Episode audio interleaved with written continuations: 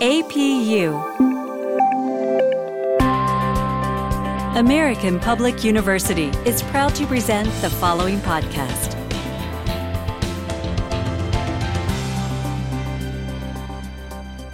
Welcome to today's American University System podcast. My name is Dr. Bjorn Mercer. And today, for the Everyday Scholar, we're going to be talking to Jonathan Hill and Indigenous musicians in the American mainstream. Hi, Dr. Mercer. How are you doing? Good. Welcome, Jonathan. And I'm really excited to talk to you today. My doctoral minor was ethnomusicology, although I do not know as much as you at all. This is an interest of mine for sure. So let's just jump into the first question. Great. So, what is Indigenous music, and what are some of the popular expectations associated with it? Great question. Indigeneity and indigenousness, as it's become known, and the academy refers to the original inhabitants of a land or people who are thought to naturally arise from the land. And the relationship to the land is primary in that definition.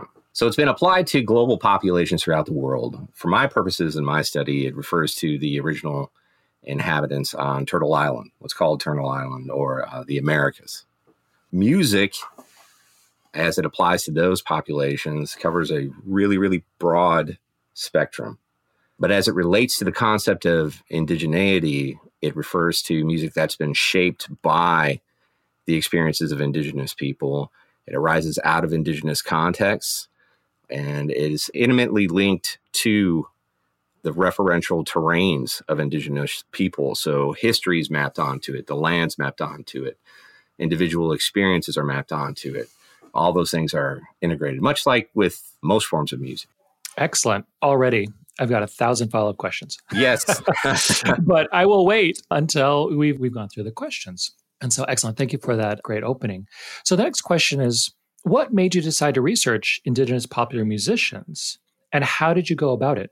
My interest was kind of sparked through a series of events. I, I suppose his first experience has to do with my father because he's a person of indigenous descent out of Northeast Texas and he was a musician. He used to cut demos as a part time session player for a very short time in Dallas for some notable people in the 1950s rock and roll scene.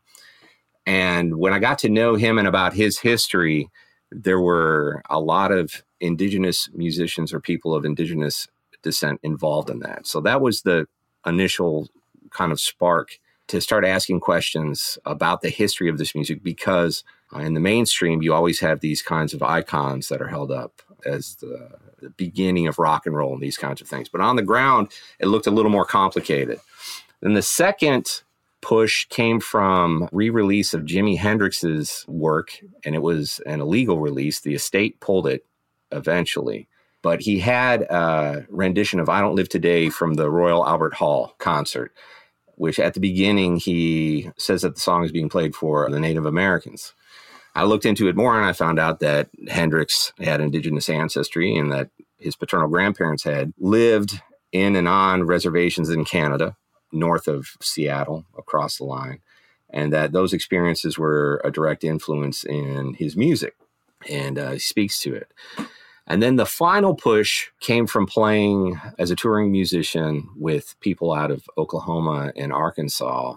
And the music scene in Northeast Oklahoma that I was immersed in had all kinds of crossover with indigenous people. There was indigenous musicians there. There were indigenous soundmen, indigenous run venues.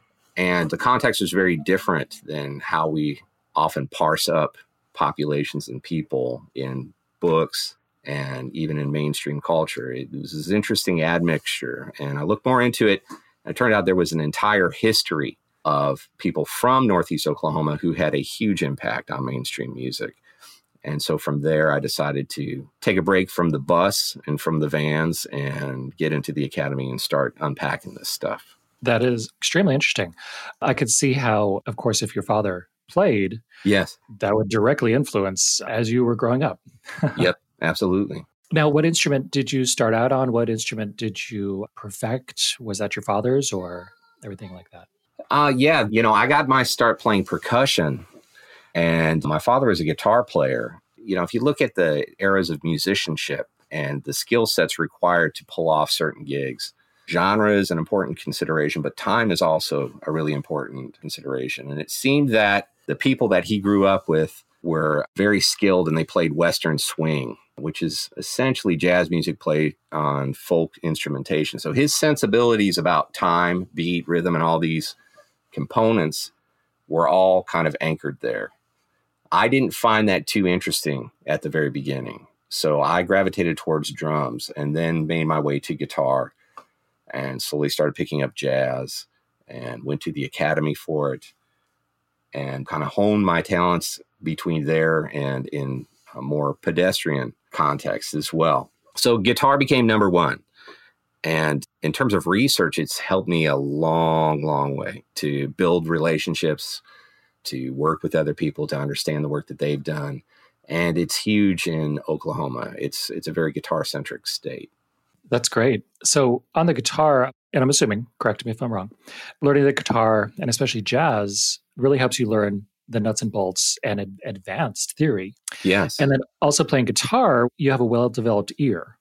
Yes, that's interesting that you brought that up because guitar is really interesting. So there, the theoretical dimensions are really there. You get to get into the mechanics and get deep into it, much like a piano. And actually, the modality that I was trained in, ear training, and in terms of understanding the building blocks of harmony, was from Charlie Banacos, who was an East Coast piano player that Mike Stern and all those jazz guys went to after they had finished at Berklee. He was booked out for years. Sometimes it would be impossible to get a lesson from him, but he had a system that worked really well. And I got to know that. And that had a really nice layover with folk music as well, being able to hear harmony. And then to keep up with the social expectations associated with scenes that were really, really developed in terms of their social music sophistication. So oftentimes, if you are out on the research trail, or I was out on the research trail, and you're trying to get to know somebody and you're asking them about their music, you find yourself in a room where the guy's guitar is there, and then there's another guitar there, and he's like, You can pick that up if you want. No one tells you what key anything's in, and it just rolls on from there. I have a lot of footage of some really nervous moments where I'm relying on my ear. Yeah.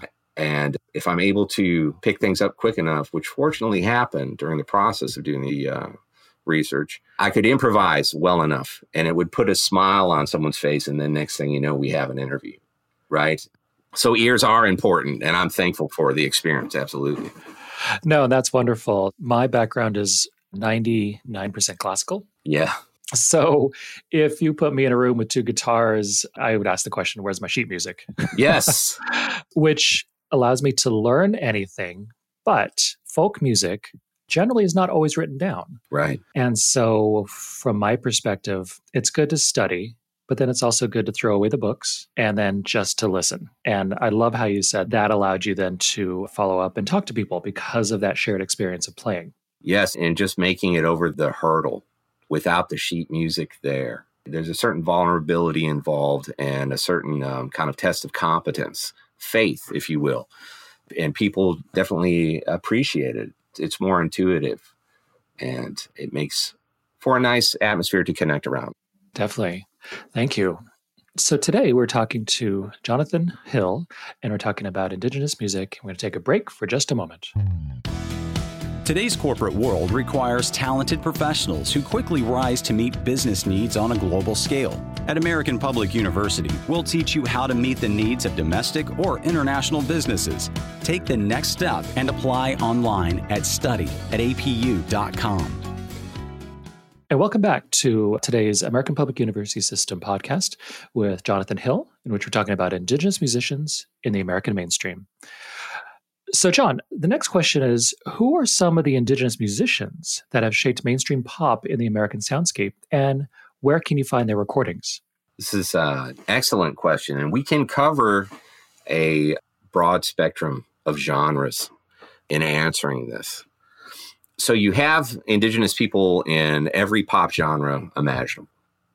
What I find the most interesting, and the people who are most interesting, are the folks who were at the very foundations of American music, oftentimes blues, jazz. These are the genres that are cited, rock and roll as well. Though you had a huge contribution from England in the rock and roll genre, some of these other genres as well, but more prominent with the British invasion, but they were reflecting on and inspired by American music, blues music, jazz, and early rock and roll. So the first person I think that should be mentioned is a Cherokee man by the name of Tommy Allsup, who is out of northeast Oklahoma in a Cherokee territory. His great grandmother ended up passing away the Trail of Tears, walking over, and had an orphan daughter who later became his ancestor. He grew up playing fiddle dances in Cherokee counties for um, Cherokee people, for some of the settler population as well, and later made his way to Western swing. He wasn't a reader, but he had great facility on the guitar. And at this time, you didn't have recording and radio and all of these media outlets kind of consolidated on the West Coast. You had a lot of people who had moved out west due to the Dust Bowl, but you still had huge radio towers in Dallas and Tulsa and little record companies, front window record companies on the main strip popping up all over the United States. So it turned out that he eventually made his way into Buddy Holly's fold and the licks on every day and tunes from that album are all Tommy Allsup. He later became the tour manager. He was in charge of rehearsing and paying the band. He almost ended up in the seat of the airplane that crashed that took Buddy Holly's life, but he lost the coin toss. He was the guy. It's not like they had the Buddy Holly story, the movie with the scene completely portrayed differently.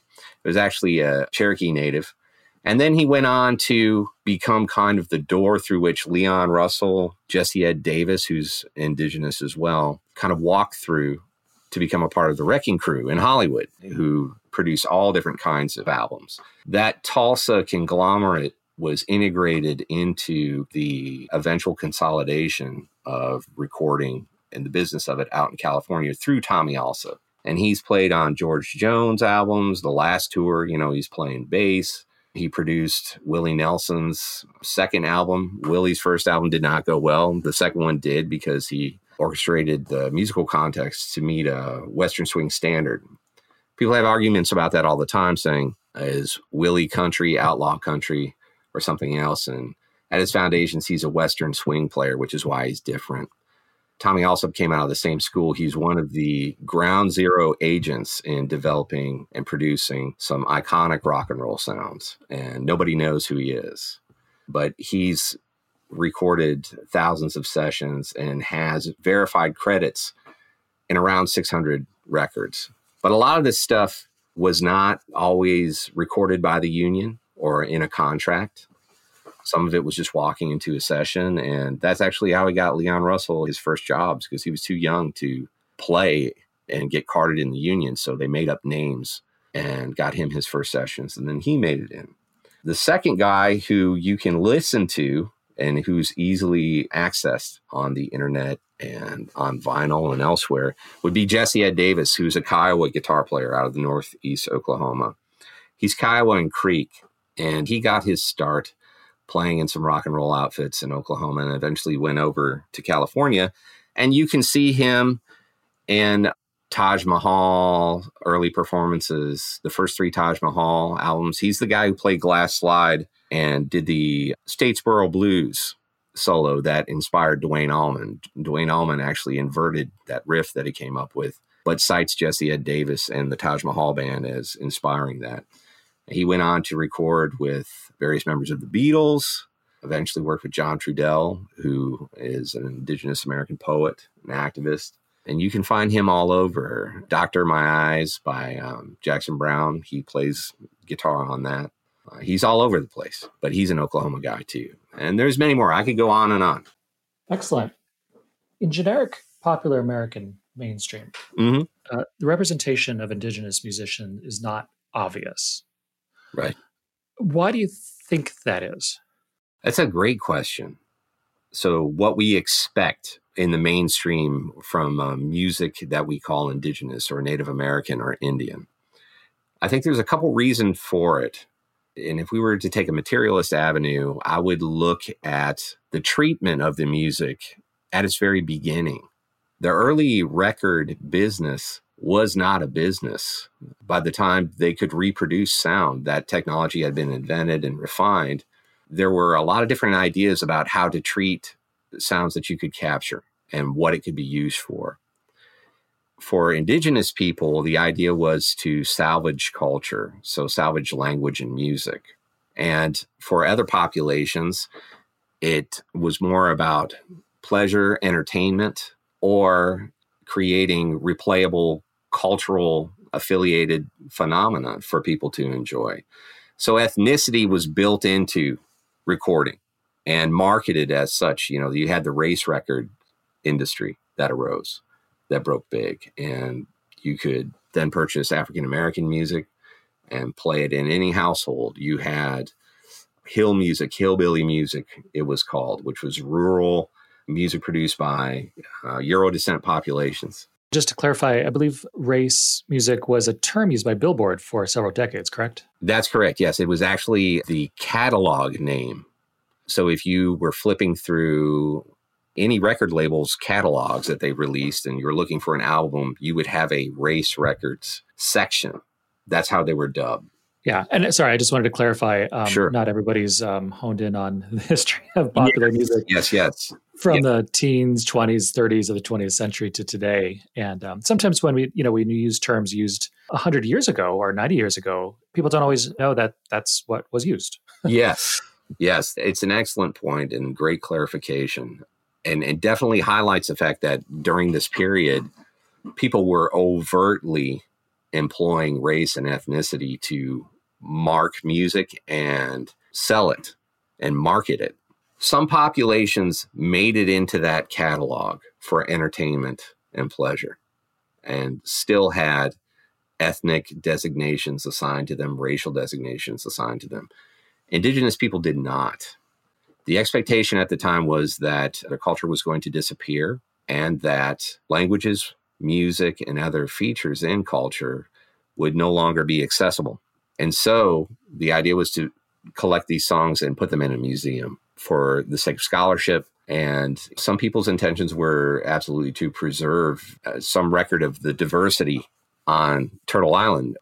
In terms of that, there's over 500 indigenous communities that are still here or recognized, more, including those that aren't. But in terms of linguistic diversity, musical diversity globally, there is more in North America, more linguistic musical diversity in North America than in any other place in the world. People became aware of this, and so the idea was this is going to preserve it. I think a consequence of that is that people don't understand the social role or function of Indigenous music or the context that it comes out of. And if they try to apprehend it, the avenues by which they can access it are always historical and have to do with archives and museums. Whereas if you want to learn about what influenced the Rolling Stones in terms of African American music, there's going to be a CD, there's going to be a documentary made about those connections, about the Chess record sessions with Howlin' Wolf and these kinds of things. Excellent discussion. Obviously, we can talk to, about this for, for days. Sure, sure, sure. Um, and for the last question is, how do you apply this to the courses you teach here at APUS, your anthropology courses, and why is it important for Americans, for every American, to learn more about Indigenous music and Indigenous cultures? Sure, sure, sure. An Excellent question. I think the first application that comes up that it's pretty frequent in terms of the courses that I teach because we ask and discuss concepts like ethnicity. We try to look at the lack of logic and the lack of viability of concepts like race, and we look at their social function historically. We interrogate how we divide up the world, classify people, and how that shapes how we relate to others. And oftentimes in those discussions, people have a hard time distinguishing between nationalism and ethnicity. And will often treat things like you ask them for a cite one ethnic marker and discuss it. And they have a list and it says it can include language it can include food it can include dress any of these things. And so they'll take food for example. I've seen this a few times and they'll say american ethnic food is like hot dogs or potato chips or these other kinds of things and your immediate response is, is okay Is that really ethnic? Is it really that particular? That umbrella is a little bit too big. We have subcultures, we have multiple ethnicities comprising American culture, right? Some have more visibility than others, but there's always this trend to kind of generalize and homogenize. And examples like these, illustrations like these, become a really, really easy way to discuss how people mark culture, how they map culture, communicate and express culture. And it's also an easy point of access because sound, it can be contained. You can't choose if you're a hearing person to listen to something or not listen to it, to click play, yes or no, these kinds of things. But if you've had the experience of living in like a rural context, a place like Oklahoma, and you live away from electrical wires and from highways and the sound of traffic and all these kind of industrialized noises, there are periods where you will hear the sounds of the land and you'll hear people singing, sometimes miles away, uninterrupted. And in a sense, you're sharing the space with those people. You're experiencing it. You may not know what you're hearing, but you have access to it. And I think people forget the capacity of sound to deliver cultural knowledge and how accessible it is in that respect. For some people, I think there's still an issue of having to learn how to listen. I've heard uh, indigenous music described as screaming, chanting, yelling, these kinds of things. And so the way we see the world is very, very culturally influenced. It's very ethnocentric at times, judge relative to our own experiences. But I feel like music has the power to deliver a lot of cultural content through a very, very easy and primary physical phenomenon, if that makes sense. It does. It does. And I like how you're talking about in Oklahoma and listening. I live here in Arizona. Okay. In which there are tribes all around uh, Phoenix. Yes. And it's very easy to be part and experience a portion of that native culture, but learning about it, I feel that the school systems falls completely short. Sure, sure, absolutely. Only a superficial knowledge of native uh, history and practices are really taught to people. And if you even that, which is really unfortunate considering here in Arizona, Oklahoma, and around the country, native peoples have a, a federally unique position yes. in the country. Yeah. Because they're countries essentially within a country. Yeah. And so, and I really like how you're talking food. I think of like uh, my Swedish ancestry, and I'm like, try some lutefisk. Yes, yes. I wouldn't recommend you trying lutefisk, but it's interesting. but no, you know, I find this conversation is absolutely wonderful because music connects people, food connects people, and there's no better way to understand somebody else besides listening to the music they listen to or eating the food that they're eating. And I love that you talked about music in the sense that when we listen to typical big old quotes here. Uh, Western music, we think of the 12 tones. Yes. But that is a cultural perception. Mm-hmm. And if we were raised in a different culture, whatever microtones that might be yes. used in that culture would be completely normal for us. So if you listen to Chinese music or Arabic music or some indigenous music where they go in between the notes that we're used to. Yes. It'd be completely normal for them. And so it's all perspective which is why I feel like learning about music and indigenous music and culture is so important because in any culture, no matter what country you are, you could just go with whatever is typically taught, but you lose out on a wealth of cultural experiences and cultural understanding of potentially your neighbor. Yes, excellent, excellent points, all of them. It makes me think that we can actually broaden our senses and our experience of music. I'm a fan of listening to the so called non Western music. I'm a huge fan of Hindustani music. I'm actually going to go see Ustad Amjad Ali Khan tour with his sons here, and they're all three of them are sarod players. And seen them play before. They come to UMass once every three years. And when you go and you experience what you're talking about, these microtones, and you walk out from that and if you play it regularly, when you start listening to the content that's built on 12 tones and and uh, progressive harmony, you start hearing subtleties in there that you hadn't heard before. Your harmonic and tonal awareness expands as a result. And if you're really lucky, it'll make its way into your playing. That's all great, all excellent mention. Excellent. Well, thank you, Jonathan, for um, being with us here today at American Public University System. So, we talked today to Jonathan Hill about Indigenous musicians in the American mainstream. And again, absolutely wonderful conversation. Thank you. Thanks very much for having me, Dr. Mercer. It's very kind. to appreciate what you're doing and really, really grateful for the invite. It's great to be talking to a researcher and musician of your caliber. It's great to connect around the folk and the sophisticated, and I really, really, really appreciate it. Excellent. Thank you. And um, everybody have a good day. For more information about our university, visit us at study at apu.com. APU American Public University